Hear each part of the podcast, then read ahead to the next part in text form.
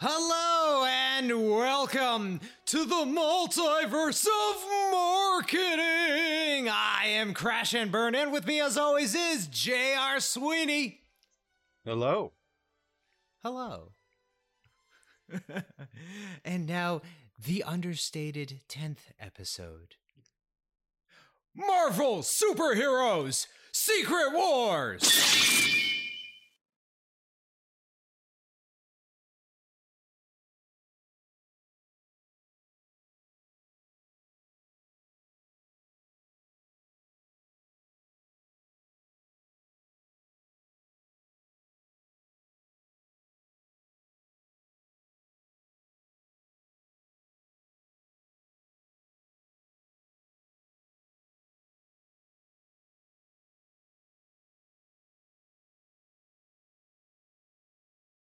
Yeah. Um this is this is I'm I'm excited for this. This is the perfect encapsulation of all the things I love.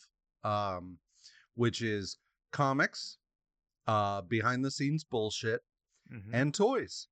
Yeah. And I, I feel like the previous nine episodes uh, serve this. Um, I, I I want to say almost like season one finale very well.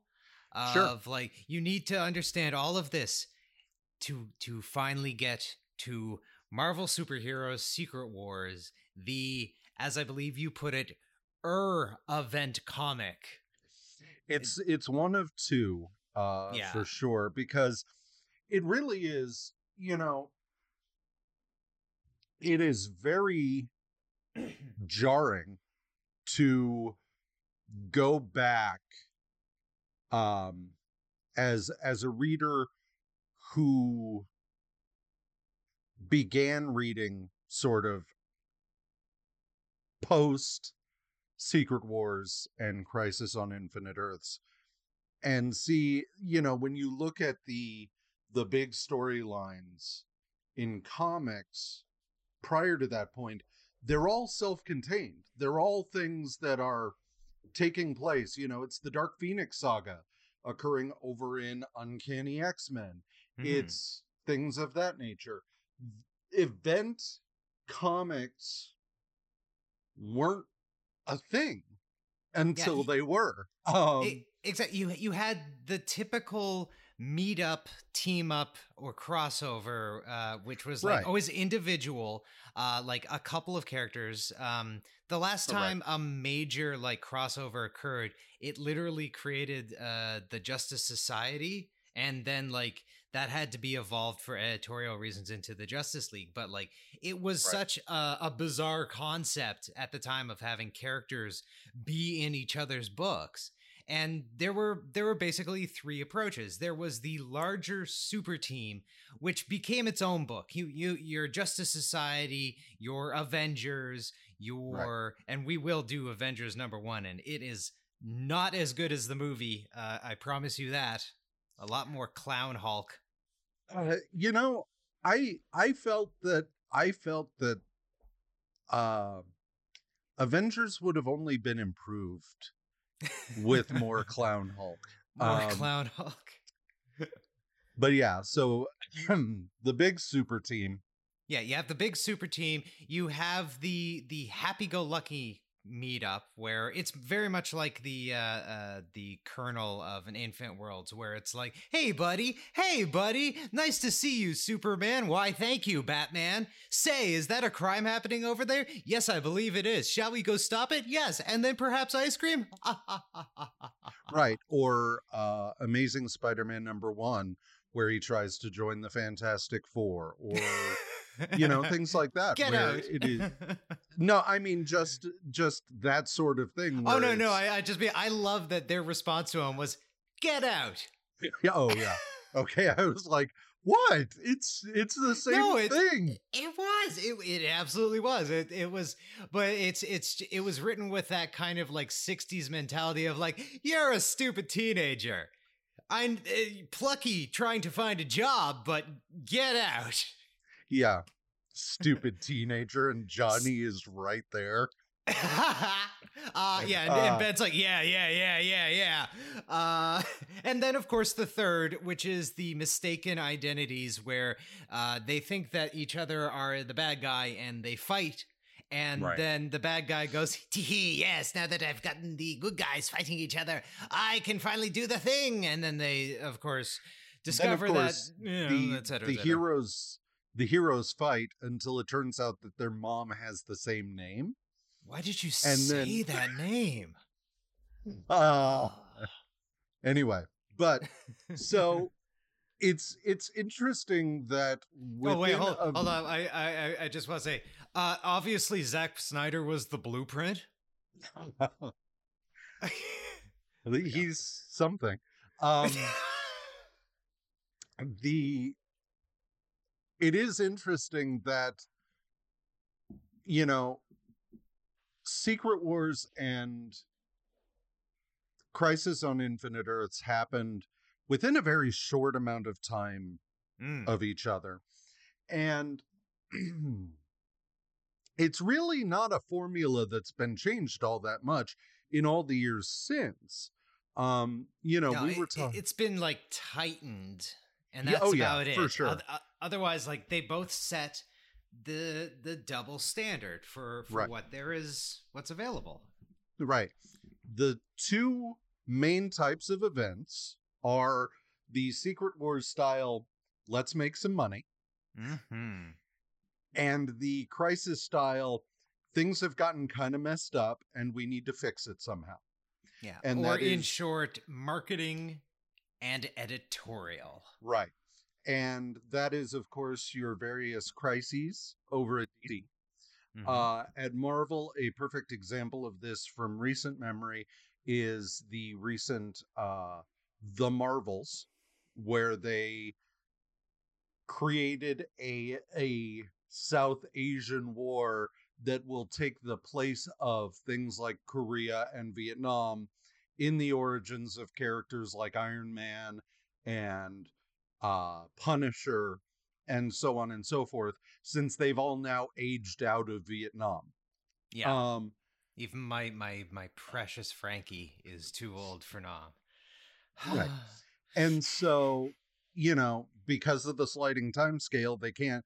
It's easier to just create a war that they can change the dates of whenever they need to, instead of having it fixed. You know, World War II for Cap is fine because he was frozen. Mhm. Um, He can remain a capsicle for as long as necessary. The Right. longer, the better, even. Right. Because you can just keep coming back to like that wonderful, tired, beat to shit dead horse known as Cap tries to relate with the kids. Right. Uh where, you know, Magneto is able currently to still be a Holocaust survivor because he's been de-aged repeatedly over the years. And now it doesn't, especially doesn't matter. Right. Fucking, hey, whatever, live forever, die a million times. Right. Um he can be as young as they need him to be forever and it's fine. Um but with thing with characters who were um sort of created in that time period the world has moved on and for them to be as young as they've been Mm. they can't have been in Korea. They can't have been in Vietnam, so they had to invent a whole new world war. Um and that's that type of thing. Very few big event comics are the result of somebody being like, "You know what, it'd be cool?" Like usually they start as we need an X-Men event. What do you got? Yeah, Um, we we we we need this. Uh, uh, we we need a big pile of money, or the competition has come up with a neato burrito idea, and we need to copy it right the fuck now, or else our sales are going to plummet for the region of time around that event. Right. And yeah, you're you're right. Like the vast majority of them are marketing decisions. Uh, you're you're your crises as you mentioned but also like house of m was a marketing decision to kind of reduce uh, uh, the mutants uh, stake in marvel continuity as was uh, the later secret wars which brought to an end the second publishing uh, wing of ultimates right uh, and and help them clean up a bunch of continuity until they had to con- clean up a bunch of more continuity until they have to clean up a bunch of more continuity. well it's it's a snake eating its own tail it always it always will be uh as Yeah. long as as long as these books exist there's going to be there's going to be a push to reboot them and then Mhm. having rebooted them there will be a push to bring back the old stuff and then there'll be and then it'll say oh shit now it's too complicated better reboot then it'll be you know on and on and on yeah. so- and it but yeah, it's it's it's super rare that we get the other. It's super rare that we get a Marvel superheroes Secret Wars, which yes is made for money, money, money, money, money, money, money, but it's also made because Jim Shooter um, clearly felt that he he knew best uh, about uh, uh, Marvel, and he got to play with all the toys, all Well- of the toys to to his heart's content. It really cannot be overstated how much of what marvel became started with jim shooter. Um, absolutely. Yeah no no absolutely like this is a winning formula that i i feel has translated to the screen like jim shooter and kevin feige have a lot in Right. common. right. And i think that their approach like number one they're about making money. They are businessmen. But they also believe that the content should be good and fun and enjoyable and i think they enjoy the content as well. And it has res- resulted in first of all it gave uh, marvel secret wars and then all of the 80s which led into all of the 90s and we get all of their event comics and just like the turnaround from near fucking collapse into another near fucking collapse, but then a bounce into something even better. right. Yeah and and like i said this is none of this i'm not going full cynic here. Um none of this is to say that none of this is worthwhile. A lot of cool ideas have resulted from these editorial decisions and these marketing decisions um it's just to say that very few start life as a cool story. Um honestly the only other than reckoning war the only thing that springs to mind is mutant massacre because that was just a whole bunch of people just being like we're gonna do this thing and then other and then walter and louise simonson were just like can we get in on that? That sounds really cool. Um As you were saying, uh, uh, oh god, uh, Louise Simonson and uh, shit, walter yeah, uh, Walter and Louise Simonson. Uh, they are they are the source of all that is good and fun. I feel. Uh, yes, yes, they make comics for money. Obviously, this is a business, man. But there's no com- uh, there's no money in comics, but they always and th- I, I say this as someone who was raised on 80s and 90s Superman comics. So like I am in whatever the hell cult they created. yeah Easy, absolutely. And eh, they they've always tried to make sure that the stories make sense no matter how convoluted they can be and when you're like running four different books at the same time releasing one a week. Fucking Mhm. convoluted keeps uh, going. But you're absolutely right. They like they're the last ones to bring some fun uh, with the mutant massacre. And uh, they were I, I was actually thinking along the lines of uh, the last time that there was a major event in or major couple of events in dc that weren't for editorial purposes it was the death and wedding of superman.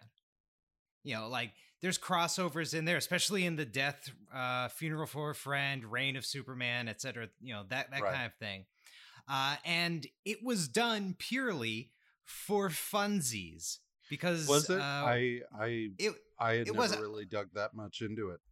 They uh, uh so they would always have a writers like an editorial writers retreat once a year for Right. uh, the Superman books because all there was like four two five plus annuals uh Superman books and they all ran together in like one large continuity story. Right. Um, they would have like a couple of individual ones, but you could follow which was in the, where you were in the story from one series to series by these uh, upside down triangles with uh, numbers in them, and so you, you would follow that, not the issue number itself. Right. Um, and it, it went for years like that. And that's the Superman I was raised on. And, and, uh, it, it was brilliant. But, uh, for a couple of years, they would, uh, one of the writers would keep popping up with just like dumb as fuck suggestions, like intentionally, like, oh, what if I do the silliest thing possible? So they had planned on doing the marriage of Lois and Clark in the like late 80s, maybe 90, 91 at Mhm. the latest. Uh, and it just kept getting pushed off because, like, oh, we're going into production on this TV show, Lois and Clark, and eventually they're gonna marry on that. So how about we link that up for some synergy? And so it got it got pushed. And they said, all right, well, we have a full year and a half or two years or whatever of no Superman stories. We haven't planned for any of this what do we do? And they go around and everyone has a suggestion and they come to one person who every year as a joke would say, let's just kill Superman. Let's Yeah. just kill him. And this year they went, yeah, let's do it. Let's kill That's- Superman. That's one of my favorite things because, like, um, Peter David in his book on writing comics claimed responsibility for Fatal Attractions uh, in much the same way, in that he was saying that they were doing the yearly X Men retreat. Um, you know, X Men at that time, they didn't do the they didn't hew as closely as the Superman books did, but they would they they would still discuss what was going to be happening in the books that year. And one year uh they were trying to figure out what to do and Peter David says that he just was sitting there and he's like I don't understand why Magneto puts up with Wolverine. And they're like, "What do you mean?" And he's like, if I were Wolver- if I were Magneto, I'd just rip his skeleton out. And they're like, "Oh my god, that's genius!" And he's like, "What? No, it's not. Shut up." And, yes, uh, do it, do it. Why that's not why have we not done that? I don't fucking know. Right. So, so yeah. Um, but then, so in order to understand how Secret Wars came about, you have to understand that in the seventies, the action figure market was largely dominated before Star Wars came along by Mego. Yeah, delightful Migo. Mego, Ah. Mego, it's it's really amazing to consider. You know, growing up, I had no idea about Mego. I was Yeah, uh, too young. Same My- un- until, of course, I presume the same uh, introduction as as yourself. Wizard magazine and Toy Fair. yeah, Twisted Toy Fair Theater was how I did, found out about Megos, and that that's that's really instructive on how they really did go from dominating to being bankrupt in a few years and one of the reasons is Star Wars. Um now, you know, ostensibly there is there is if you watch like the toys that made us there is a conflicting version of events Wherein- the George Lucas and and Lucasfilm brought Star Wars to Mego and according according to some they turned it down Mhm. and according to the president of Mego he was out of the office and never even saw the presentation. So they went down the hall to Kenner and Kenner was like, "Yeah, we'll produce your toys."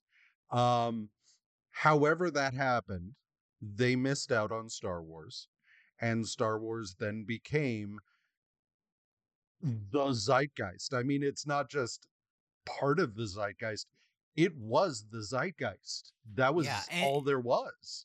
right and it, it's it's not just star wars for for those who like don't know a little bit about uh, action figure history and such um when when when you know there's the old joke of like uh they're not dolls they're action figures well megos are dolls Yeah. they have clothing you can you can take the clothing on and off it it's it's iron man with a vest of his iron man suit Well, uh, to keep costs down, of course. Ex- exactly. Yeah, and they were they were like roughly mid-sized dolls. They they weren't action figure size. They were a bit larger than that and they were kind of bubbly, I guess was the way they they were they were pudgy. They were they were pudgy dolls, you Yeah. know.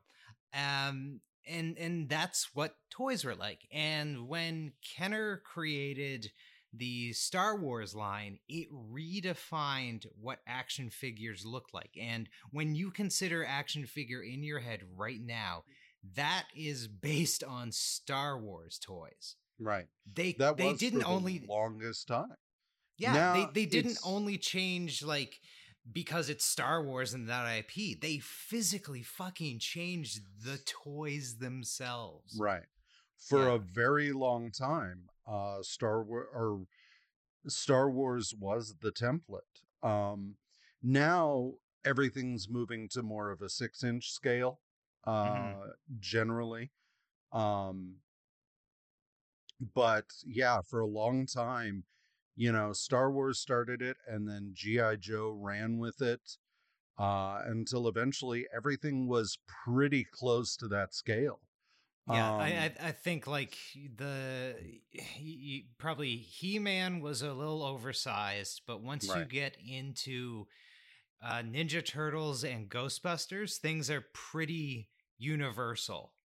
Like so Yeah. that they can you you can fit a bunch of toys from disparate lines into say the action vehicle Right. of one of these other so you don't you can buy this you can buy our action vehicle and it'll fit every other action character that they own don't worry about that you don't have to buy any other one don't worry don't look at the other competition just buy ours yeah Right. so the universalization was a, a good step towards the democratization of ip ideas for children to play with. Hey anyway shit where'd i go there? Uh, Um, But you know, once Mego went out of business, which which occurred in the early '80s, um, Kenner then started producing with it like at the beginning of 1984 uh or 1983 sorry um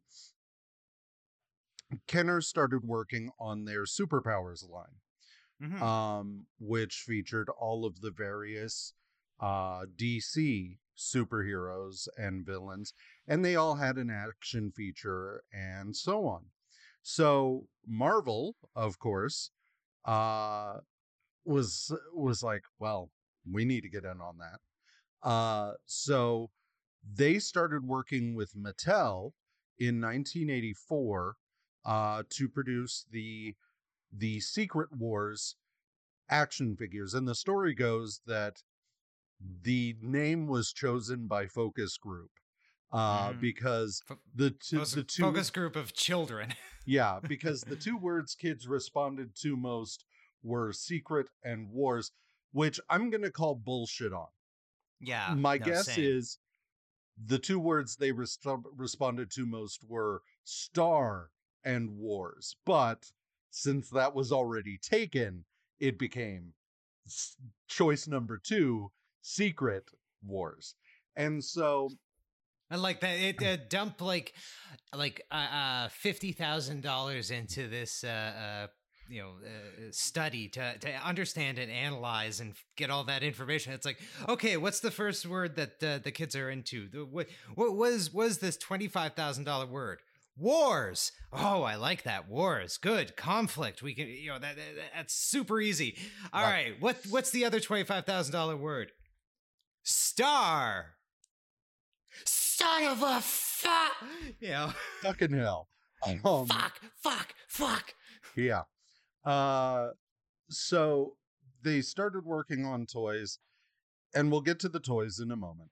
Um, but in doing so, they decided they needed some sort of tie-in media, and uh, so Marvel agreed to produce a 12 issue comic uh to go to coincide with the toys um ultimately it wound up coinciding a little more than they intended uh oh, whoops. because I don't know that the toy line even really outlasted the comic, but um the end result was that they had they had two waves that were produced in the US. Um the the remainder there's a half a excuse me, there's a half a wave that was uh produced for like Europe that includes characters like Iceman and so on.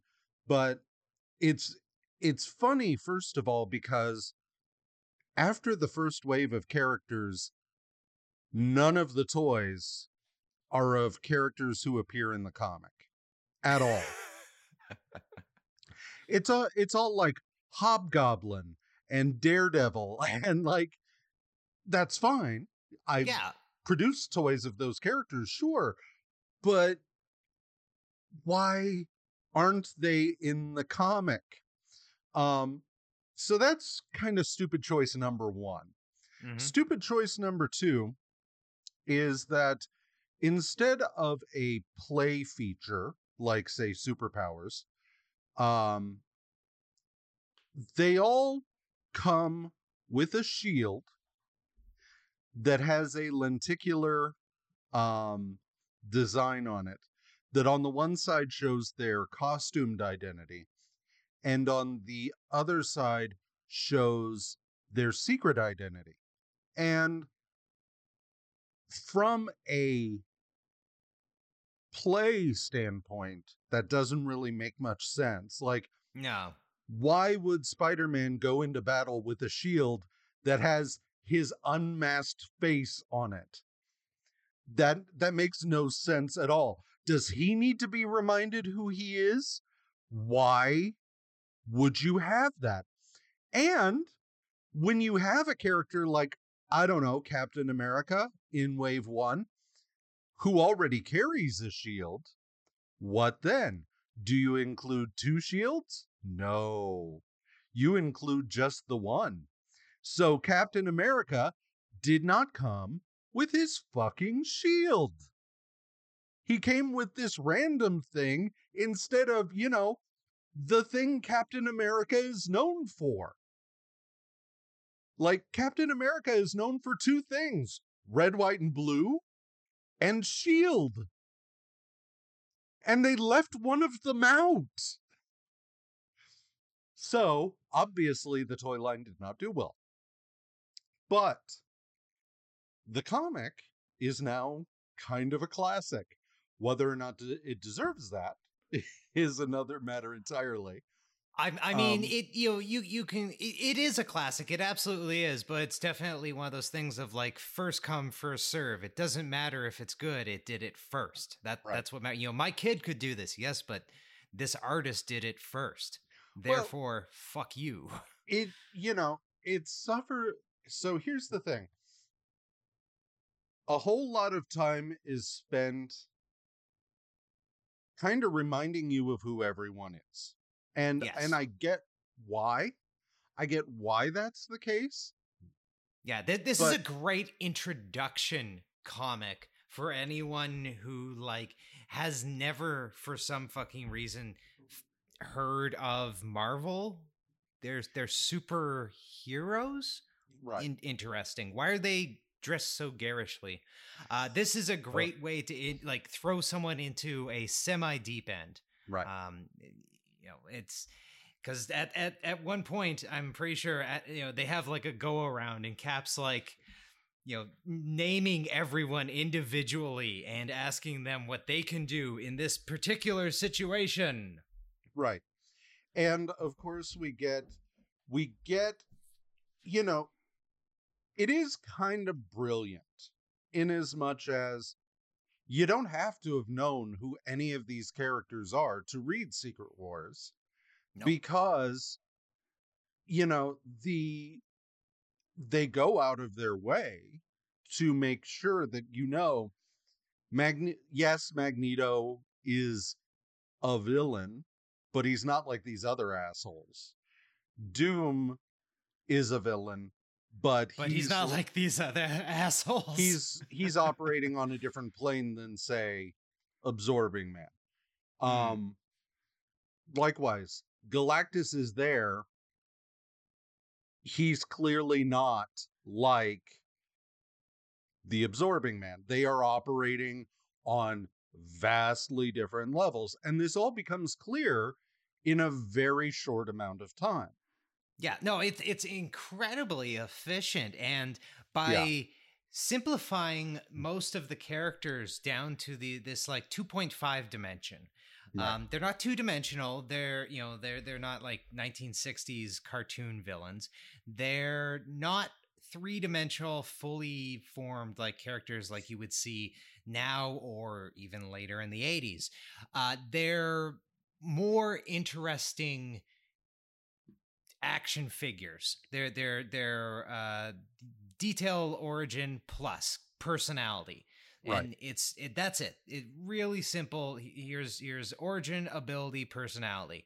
Uh, that personality bit is what was the make or break for things like GI Joes and Transformers. That's right why those succeeded uh, and it's why this succeeds and it's it works for the vast majority and then you get characters that have since become larger and more interesting and at the time were like background characters like wolverine who is a complete dumbass in this and like tries to pick a fight with captain america and if you know anything about later wolverine and captain america history you know, not that Wolverine would remember any of this, but you'd expect Steve to be like, "Shut the fuck up, Jim. Just Yeah. shut the fuck up." Yeah. Well, and and you know, they do it's weird how like you said, it is very efficient in terms of introductions. It's Mhm. very efficient in getting you up to speed. And giving you situations that a child could play with or you you could imagine yourself like the the kind of action and situations that they put the characters in as as you say to express that like you know this The character is X-Men not are like this set- character The X-Men are separate. They exactly. go off It- and do their own thing. Um, Here is the basic concepts of even their worlds and issues, like like their series separately, and so you can go off and read them. You can go off and imagine it your, yourself. They give you a template. This book is just template on template with soap opera and uh, uh, compressed storyline. Right. Uh, uh, you know, like there's there's essentially one story here. It's a really good Doctor Doom story. Yeah, honestly. But but what's weird about it is, as efficient as it is in the beginning, it kind of spends a little too long faffing around in the middle. oh, it could it could be um, half its length, but then you wouldn't make as much money. Well, that and also they introduce like some of the other things you can buy. They introduce the various bases. They introduce the various vehicles. Um, because there were play sets, there were vehicles. Some of the vehicles were pretty shit.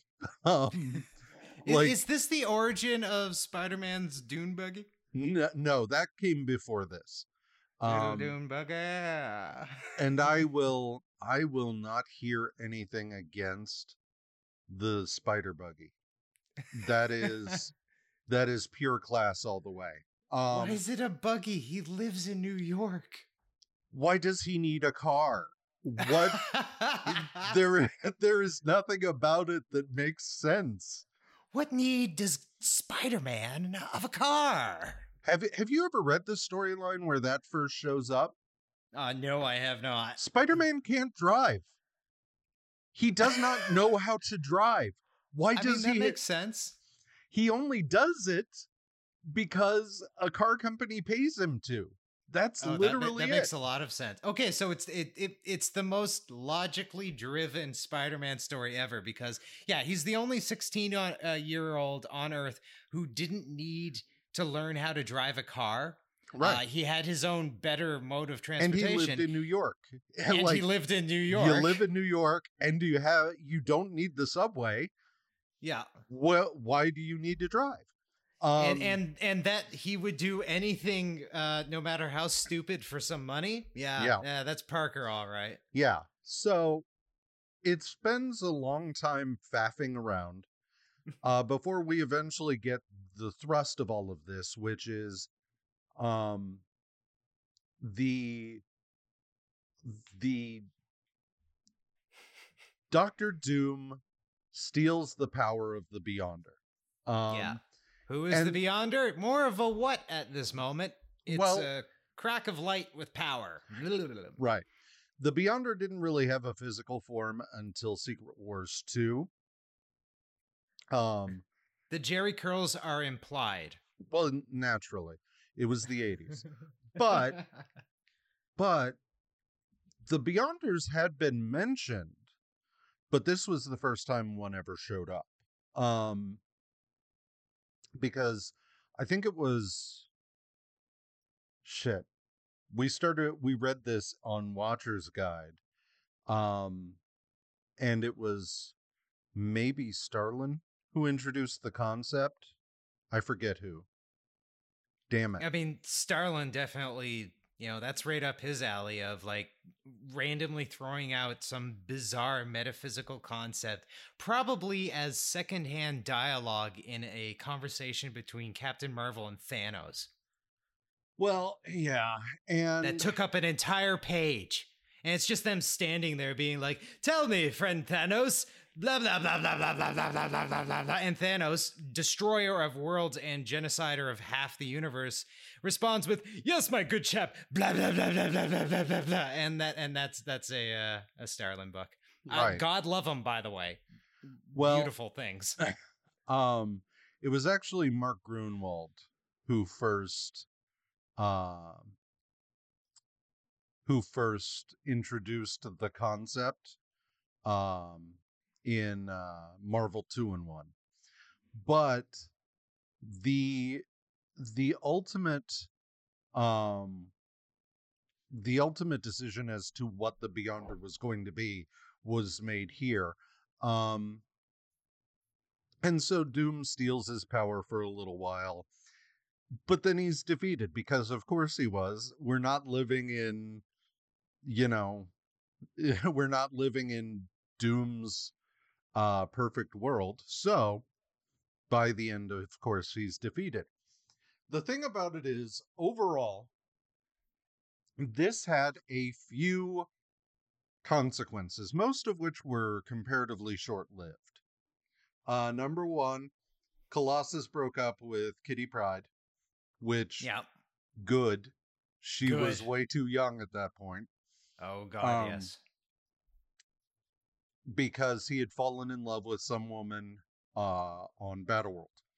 Number two, the thing uh, stayed on Battleworld for a little while, uh, eventually came back to Earth, but either way had already left. He wound up leaving the Fantastic Four for a little while. Uh, during the time that Secret Wars took place, he and Alicia were having issues. Mhm. And when he comes back, she and Johnny Storm have struck up a relationship, though you later find out that was a Skrull. Uh, that's a whole other thing. But he leaves the Fantastic Four for a little while and is replaced by She Hulk. We get new characters like Volcana, uh, She Hulk villain Titania, who will be making an appearance the day this pr- uh, episode comes out in the She-Hulk uh, TV show. Yeah. Uh, oh yes. Oh yes. Oh yes. Oh yes. Oh yes. and uh, the Julia Carpenter Spider Woman is introduced. But of course, the biggest thing to come out of Secret Wars is the black costume. So Yeah.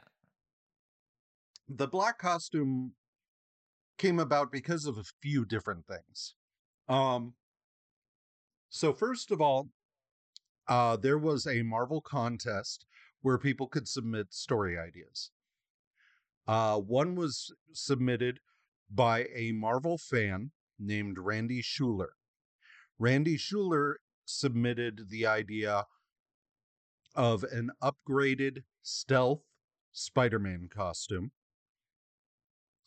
In his version, it was to be made of unstable molecules provided by Reed Richards.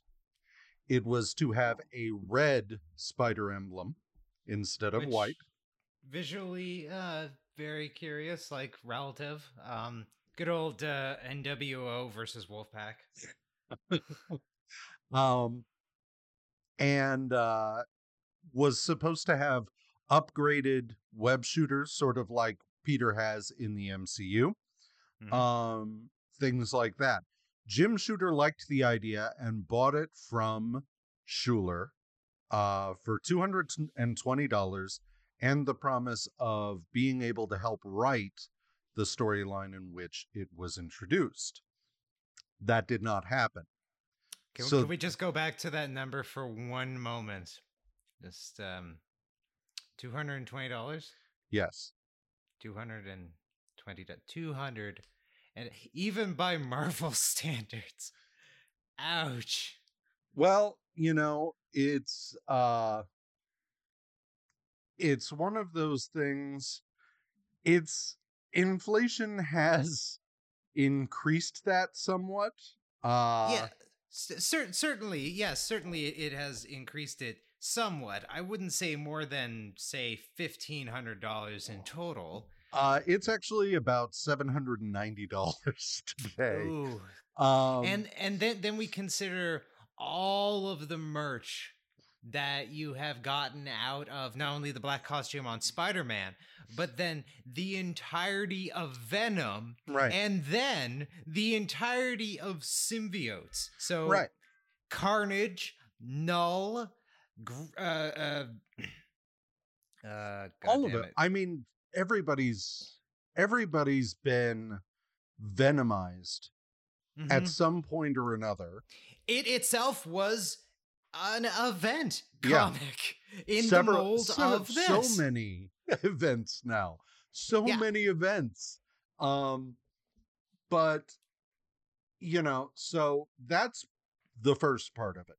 The second part of it is that John Byrne claims that he had an idea while working on Iron Fist, wherein Iron Fist's costume is constantly being destroyed because, yeah. Uh, and so he had had an idea for a self healing biological costume that he never wound up using. Uh, according to Byrne, Roger Stern liked the idea and asked if it could be used for Spider Man. You take those two ideas, combine them together, and we get the symbiote. And the- and that's that seems entirely logical and reasonable that those two things occurring are what occurred. Right. Um I so you have that confluence of events. So in Secret Wars, Spider-Man's costume gets trashed. He happens across what he thinks is a costume maker. Uh, which again is also Wolverine's fault because he's just like, yeah, Bub, it's just in the other room.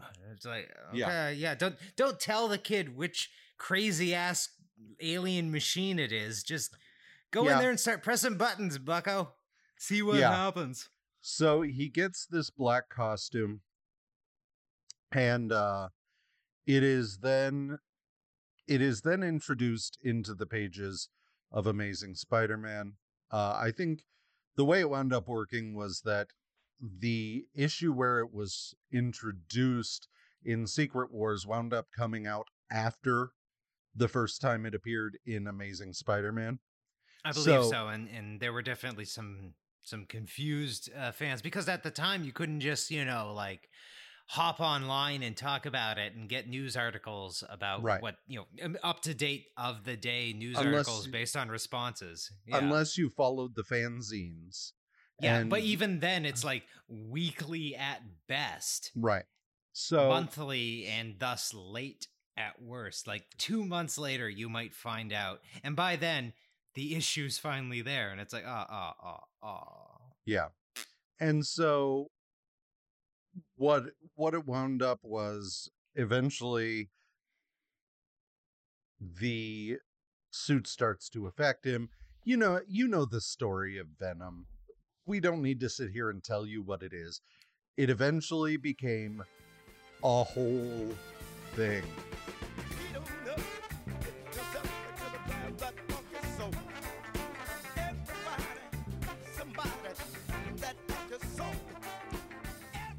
And so you know uh it is it's really interesting that that wound up being the most aside from secret wars becoming the prototypical marketing bonanza mm-hmm. um this is the most lasting result of um this book all of the other stuff basically went back at some point or another, with the exception yeah, ra- of the characters quickly.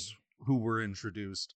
The I you know Julia Carpenter is now Madame Web.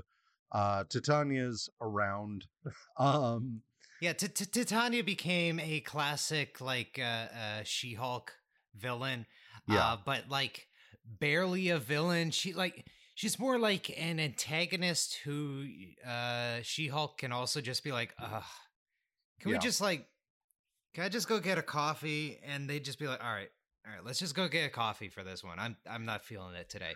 Uh, you know, and, and and they'll just go talk it out and be like, "Yeah, next time I'll kick each other's ass," but like, uh, I wasn't feeling it either. Well, and plus, you know, Titania and Absorbing Man's relationship has which I love. To, well, it's led to some really cool stuff, both in the pages of Deadpool and then in the Black Bolt series uh, by Saladin Ahmed, um, so on and so forth. So when I when I said Titania is around, that's not to downplay her. It's just to say she's still around. Volcana is still around somewhere. Last For I checked. Reason. Um, yeah. Technically, but, the Beyonder pops up every now and then in well, yeah. some form, usually as a joke now, but yeah. still.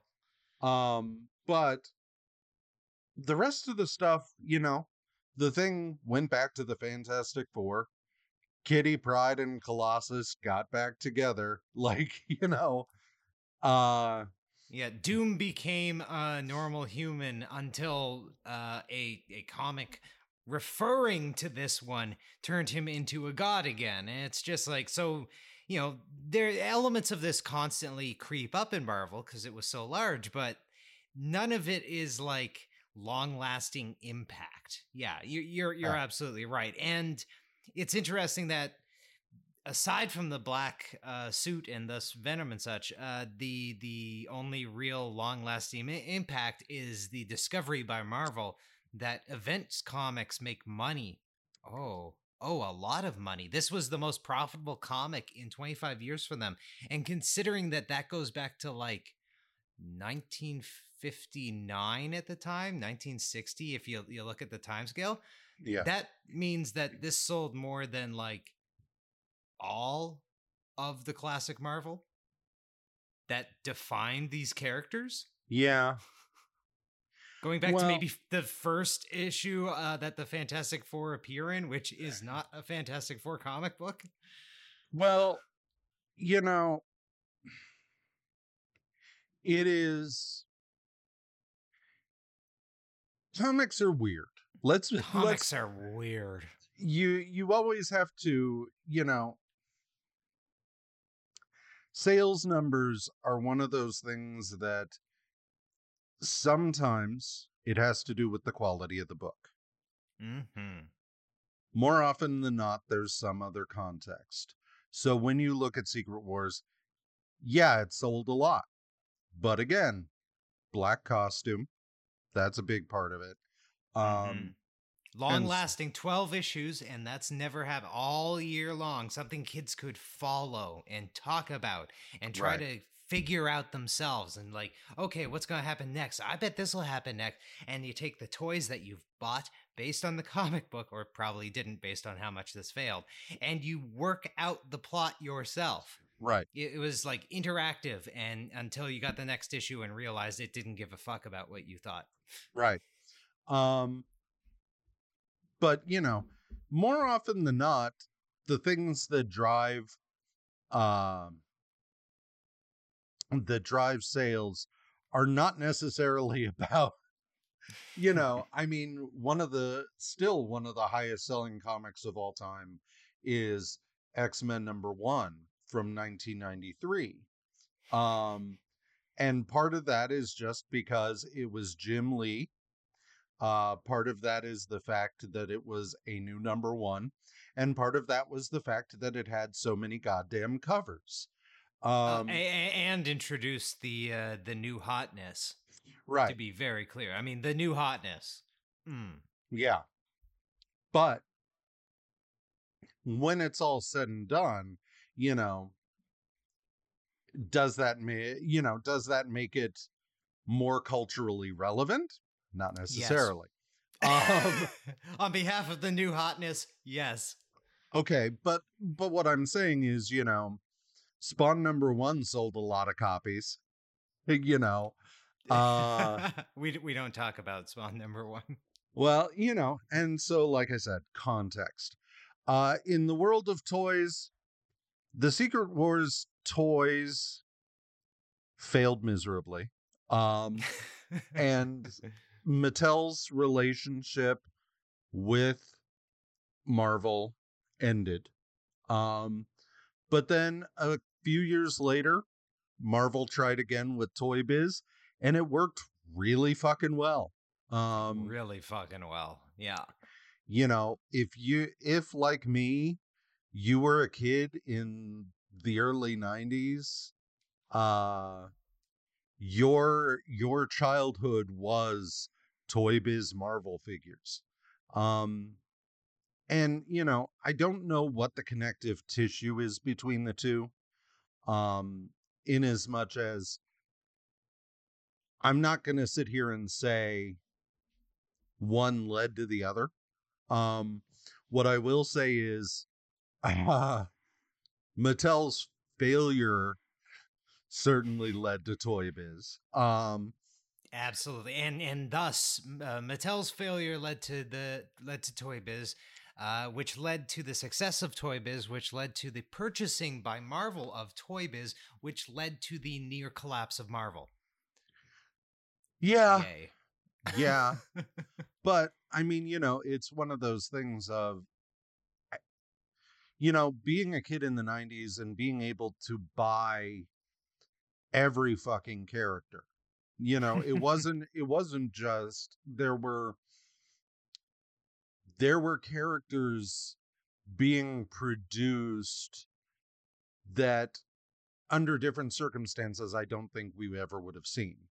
Yeah, Uh, you know, I had a fucking Bonebreaker from the Reavers. Um, right. And, and like it's it's not only like those random characters. I remember, yeah, like like uh uh. uh Sar- yeah, Sauron. He's he's the uh, the the geneticist uh, pterodactyl, right? Yeah. Yeah, I remember his toy, and it's like, who the fuck would buy a Sauron toy? Uh, Banshee. No one wants to play with Banshee. um, are you talking about? excuse me. Excuse me. no one me. wants to play with Banshee. He had a built-in whistle. and you yeah, like you don't they, they talk thought shit about on the. Banshee toy. That that's the Huh? that's the fun thing. They it's not just like okay, press that one out. It's it's made of solid plastic. I don't fucking care. No, they actually put thought into these characters. Um, the the Iceman one was completely see through, if I recall, or like mostly uh, uh see through. So there were a couple different variants of the figure, as I recall. One was more see through. I think like the blue one was more see through, whereas the white one was frosted. Ah, yes. Yeah. And then, of course, you end up with like uh, Spider Man, who gets literally every variant that ever showed up in any Spider Man book Yeah. ever. I think there was a great cyborg. Spider Man toy. I had um, that. Yeah. Uh, there was an armored Spider Man toy. I had that. Oh, yeah. Uh, there was the the six arms or yeah six arm Spider Man toy. I had that. And, here's the thing: yeah.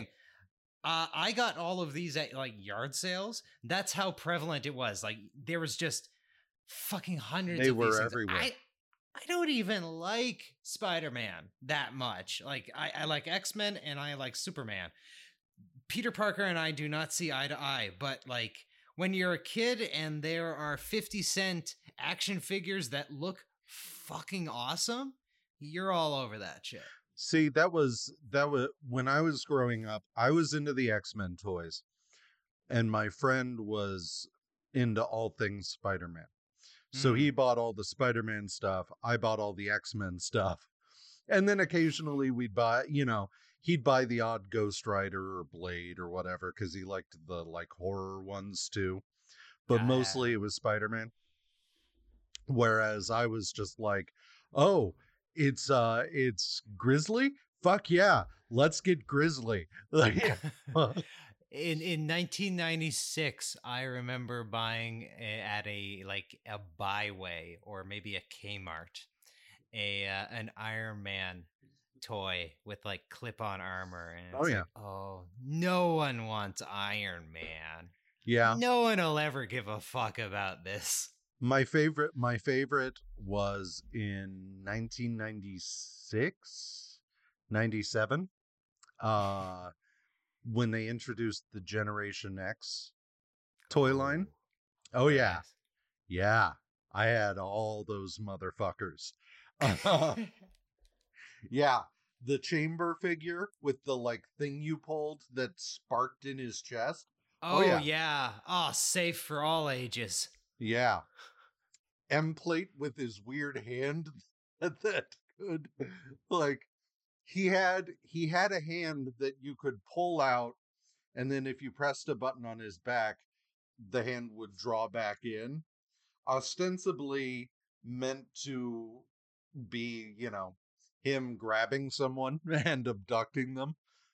Uh but it was it was a weird it was a weird action feature because it's just as a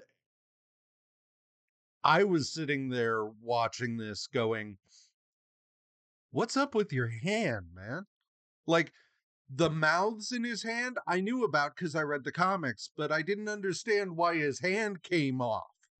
Yeah, the- Um, the- these are these are questions not answered necessarily in the comics. No, not in the least. Uh, Uh, but yeah, so Secret Wars. Getting back to that. um I mean, that's the thing. At, there's not exactly much to get back to, as we've as we've talked about. The storyline just like uh, it's about essentially a bunch of people standing around having petty squabbles while Doom becomes a god, then loses it all. That's Yeah. that's kind of it. And then everyone goes, "Good game, uh, everyone, good game." Uh, who's for drinks? Let's let's go and get then some they drinks. all they all flew home on the city of Denver. Yeah. Um, yes. Oh, yeah. Uh, they they fly home on the same. That's that's not hyperbole. Uh, yeah, no, that's I'm I'm not joking about that.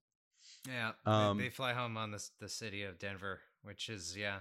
No, that makes sense. Any other city I couldn't see that with, but like Denver, yeah. Either, maybe Albuquerque. Nah, fuck that. Oh, no. But yeah, it, there's not like the impact of this comic book is so much heavier than the comic book itself. This is a very shallow, very simple book that was just meant to like give kids a reason to keep buying uh, comics for another six, uh, another twelve months constantly and hopefully get them to buy some of the new toys. Uh, the toy line failed, but it was very influential on what the fuck both Mattel and Marvel went on to do later. The comic book was a success and led into more complicated stories, eventually creating like uh, the event comics we we know. We wouldn't have Infinity Quest, Gauntlet, and War without this uh, kind of setting up how to tell those kinds of stories. Right. And you know, in, in my opinion, Infinity uh, Gauntlet is infinitely better.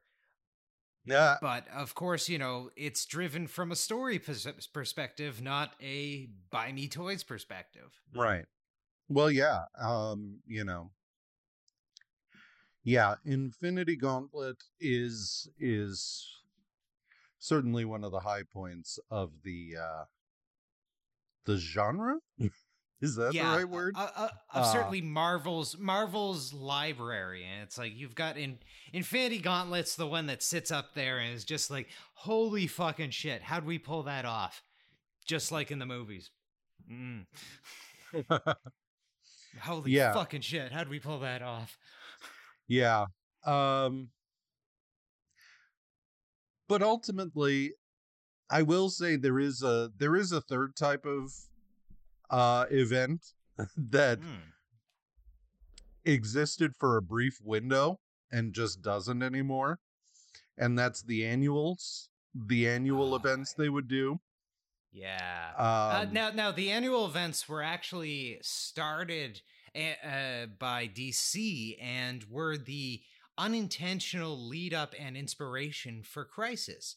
Uh, that is the the Crisis on Two Earths, the Crisis of an Earth X, the Crisis uh, on Earth Two, Crisis on Earth Three, etc., etc., until you eventually led to Crisis on Infinite Earths right. uh, which again was the editorial me- uh, bent. But those books, those books existed uh, based on like editorial mandate to be like, okay, our first crossover between the JSA and the JLA uh, in like the late 40s, early 50s was. Uh, no, I guess I guess it would be yeah, it'd be after the uh, Jay Garrick and Barry Allen met, so uh, mid fifties. Uh, it was it was Uh, fucking well, ridiculous. I was gonna say it it would have been Silver Age by that point. Um Yeah, yeah, and it, it was it was fucking ridiculous. It there's a reason why that took off as a concept. It's because it sold uh, uh gangbusters, uh, uh, not gangbuster the character who did not sell. Uh, but it, you know that was spawned by the amount of money that could make. But essentially, it just became a thing of like.